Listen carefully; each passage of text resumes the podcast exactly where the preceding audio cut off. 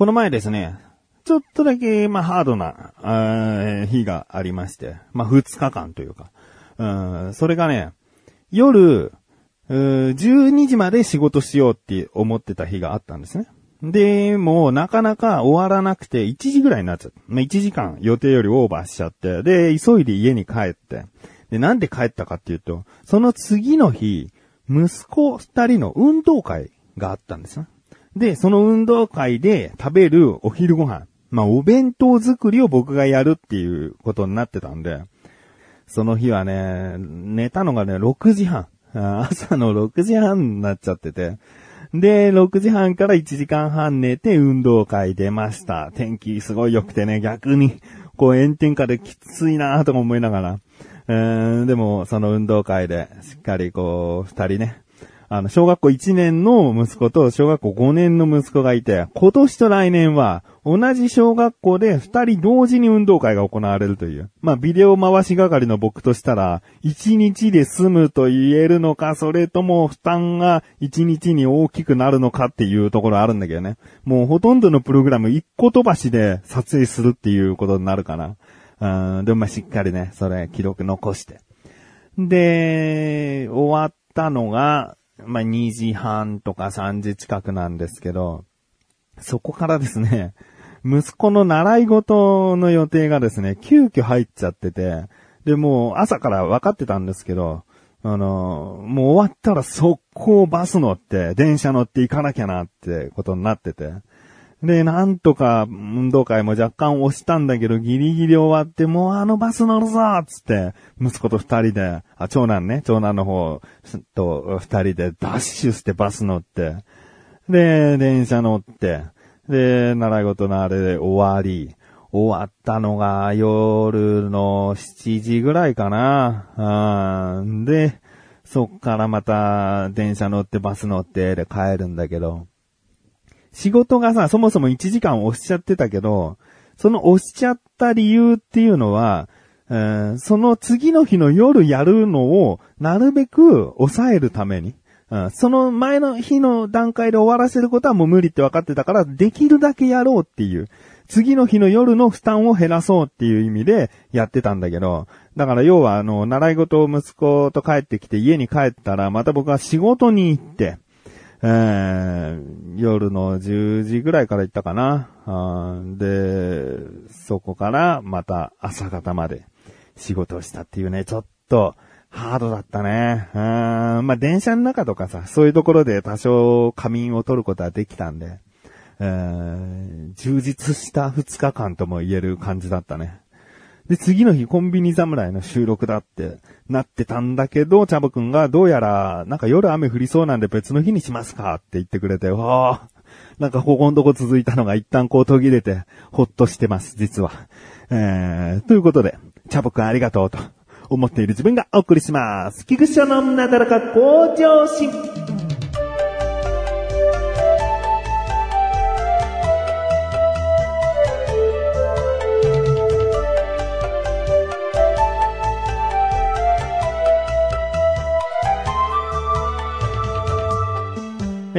お弁当に作ったものはですね、まあ、ツイッターでもつぶやいたんですけど、唐揚げを作ってたんですね。で、まあ、どっか行くっていう、もう、手軽な、こう、弁当で良ければさ、冷凍食品とかさ、もう、大量に揚げるだけでできてる唐揚げとか、あの、お得用パックとかでね、売ってるものを使ったりとかするんですけど、一回、前もって買おうよって言った時に、売り切れてて、で、どうやらまあ運動会シーズンってこともあり、そういう考えの人も多くて、うん、まあ、それがないとなると自分たちで作るかと思って。でも唐揚げってそもそも、一から作るってことをしたことなかったな。なんか作ってるのを見たことは全然あるんだけど、自分でやったのは今回初めてかもしれない。で、まあ買い出しの時さ、もも肉の、冷凍されたすごく安い、あの、大量の鶏肉があったんですね。これが1袋2キロだったんですね。うーん、まあまあまあ、これをカットして、唐揚げのタレに漬け込んであげれば、できるんだろうなと。うん。で、その鶏肉は、もも肉だけど、まあ、カッティングはされてないっていうか、ももか、ももの部分として、骨はもちろん取り除かれてるけど、まあ、胸肉1枚みたいな、なんか、もも肉1枚っていう感じのもので、まあ、それをね、丸ごと揚げて油淋鶏みたいな、あなんかそんな感じっていうのも、まあ、なくもないけど、唐揚げだから、要はカットするわけだよね。で、まあ、鶏肉ってすごい繊維が複雑でさ、あの、こうしたら均一な大きさに切れるっていう答えがさ、毎肉毎肉ないよね。こう取り出す肉に対してこう切れば絶対に均等みたいなのってないじゃん。なんか豚のヒレ肉だとさ、なんか棒状になっててさ、なんか輪切りに、えー、同じ大きさに切ることとかできるじゃん。もも肉なんてさ、もう繊維が複雑でさ、こう、まな板にバーンって置いただけでさ、もうボコボコしてるよね。どう切ろうかなと。まあ、要はもう本当に感覚っていうかセンス。センスだよね。この辺でこう切ればこの大きさ。この辺をまとめてこう切ればこの大きさっていうセンスだと思う。回数とか。うん。だから、まあ、こうやって切ろうと思ってさ、切ったわけよ。ね？だいたい一口大に切ろうと思って切って、で、2キロ全部いっちゃったわけ。まあ、まあまあいいや、余ったら次の人が食べればいいし、ね。もう最悪冷凍しておけばあげるだけってなるんじゃないの？と思ってさ。で、その鶏肉をカッティングして。で、唐揚げだから、タレに漬け込んでおくんだよね。多少ね。まあ、漬け込まないでただ揉んで、えー、味なじませたら揚げちゃうって人もいるかもしれないけど、まあ、味をしっかりつけるっていうのは大事かなと思って。で、そこはこうネットでどういう調味料入れてるのか見てさ。醤油と料理酒と、ごま油と、まあ、お好みで生姜、ニンニクを入れたりするんだけど、まあ、ニンニクは、ちょっとね、運動会っていうのもあるし、あんまりきつくするとね、周りに迷惑かかるかもしれないしね。家族みんなが食べるものだから、まあ、まあ、ニンニクはいいや、と思って。生姜をね、買い出しの段階でも入れようと決めてたから買ったんですよ。で、チューブの、その、わさびとかからしとかでおなじみのチューブ状のさ、もう、おろし生姜みたいな、ものも売ってるんだけど、せっかく作るならと思って、自分で生姜ぐらいすりおろすぜって。えー、もう普通に八百屋とかで売ってる生姜の塊をね、買ったんですね。で、これをおろしですると。で、量のバランスとしても2キロの鶏肉に対して、この生姜2つをすりおろせばちょうどいい感じだなと思って、で、もうバーってね、おろしておろしてバーってやって、で、タレにザッと入れて、よーく混ぜて混ぜて馴染ませて。で、ラップで軽くこう、蓋をして、冷蔵庫に30分かな漬け込みまして。で、唐揚げ作ったことないからさ、あれ、いつ粉つけるんだ？みたいな。まあまあ、ちゃんとそのレシピ見たら、その漬け込んだタレをもう使うんだよね。そこに小麦粉を、えー、いくらかこう入れて、まあ片栗粉でもいいらしいけど、入れて、で、溶き卵もそこに入れちゃう。うん、その2キロに対して僕は2キロ、あ、2キロで 2個2、2個入れてですね。うん、で、よく混ぜて、で、そのドロドロした液体の中から鶏肉を取り出して、えー、油の中に入れるっていう。そういう作り方らしい。まあ、唐揚げぐらい知ってるわって人はさ、僕はすごい資本的な話をしてるかとは思うんだけど、作ったことない人からすればさ、あの、意外と、あ、そういう工程ねって初めて知るでしょ。うん。で、それで揚げていくのね。さあ、僕はもう揚げて、ほぼ出来上がった唐揚げを見てですね、反省をしました。あまず、その上げ方ね、そもそも上げ方は、なんかテレビとかいろんな情報からするとさ、最初は低温でじっくり揚げて、一回取り出して、で、最後高温でカリッとさせるみたいなことをさ、知ってるから、知ってるからっていうか、頭に入ってたから、160度で上げたんだよね。うん。で、何分って言われると3分も揚げてないっていうか、3分以上経つともう黒くなってきちゃう。茶色のすごい濃い色になってきちゃうから、もうこの時点で揚げなきゃっていうのが、まあ、2分から2分30秒ぐらいだったかな。うん。で、試しにこう、切ってみるんだけど、ちゃんと火は通ってんだよね。だけど、どこかこう、低温だったせいか、うん、まあ、周りがしなっとしてる。うん、唐揚げって感じじゃない。なんか、塗り上げみたいな、なんかちょっとぬめっとした感じの唐揚げだから。で、最後高温にしてさ、あの、200度近いかな。で、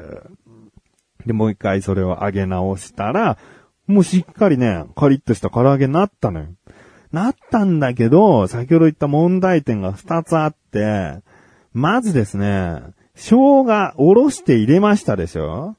もうその生姜のさ、繊維のカスがさ、まあ焦げる焦げる。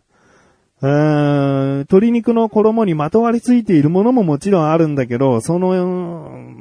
液体っていうのは油の中に入れた時にこう、剥がれていく部分もあって、もう、すごくカスが邪魔になってくんだよね。で、まあ、邪魔になったら取り除けばいいじゃんってことなんだけど、でも、ダメなんだよね。焦げたものを油の中で焦がすとさ、どうもこの、焦げ風味が伝わっちゃうっていうかさ、油の中に焦げたものが少ないのが絶対にいいに決まってて、で、もう、その、うわ、生姜の繊維なんか入れなきゃよかった、と、うん、ちゃんと絞り汁だけを、うん、タレに入れればよかったんだってね、反省してですね。で、さらに大きな反省点は、鶏肉の切り方ね。僕はこんぐらいの大きさだろうっていう、口に運びやすい大きさにカットしたんですよ。だけど、揚げると、まあ、小さくなるね。うーん、0.5倍から0.75倍ぐらいギュッとこう一回り小さくなるのよ。うーん、だから、これ、切るとき、もっと大きく、もうこんなの一口じゃ食べられないだろう、どうだ、ギリギリか、ぐらいの、もうしっかりとした大きさで、ある程度のね、大きさで切らないと、美味しそうな唐揚げはできないね。うーん、もうこれ失敗でさ、で、漬け込んだ時間が30分って言ったでしょ？だ30分もそんな小ささでしっかり漬け込んじゃってるからさ、しょっぱいんだよね。いや、もう大反省ね。写真見たい方はツイッターから、インスタの写真に行けると思うので、僕のツイッターから探してみてください。真っ黒いですね。でね。うん、だから、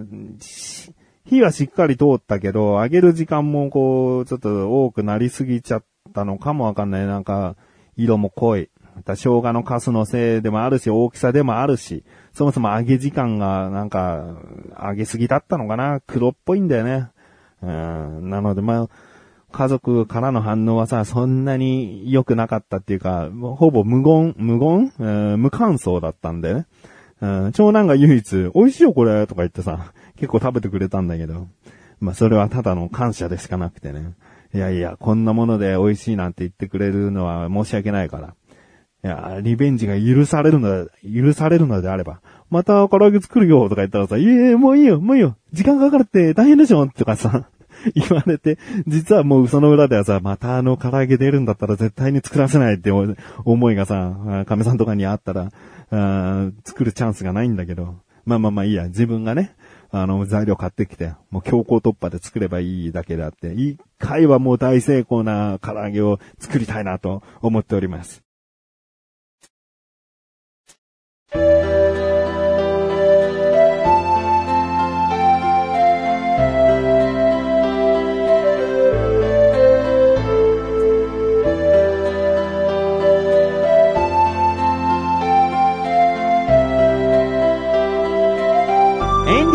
そしてすぐお知らせです。このなだらかご女子が配信されたと同時に更新されました。菅井菊池のコンビニナムラ聞いてみてください。今回はですね、僕からのおすすめ食品で、とあるフレンチトーストです。うん、ここまでにしておきましょう。うん、まあ、いつもと違ったパターンで出してますので。あと後半はですね、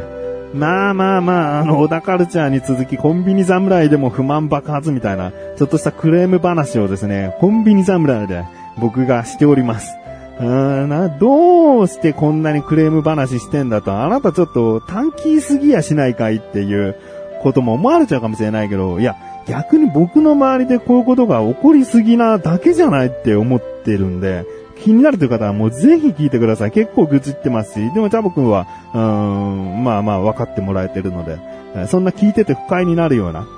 うん、僕に対してね、僕に対して不快になるような内容ではないかなと思ってるので、まあ、聞いてみてください。ということで、なだらかごちそうさまです。セブコスです。それではまた次回お会いでき、菊池翔でさめがれたまりでもあるよ。お疲れ様です。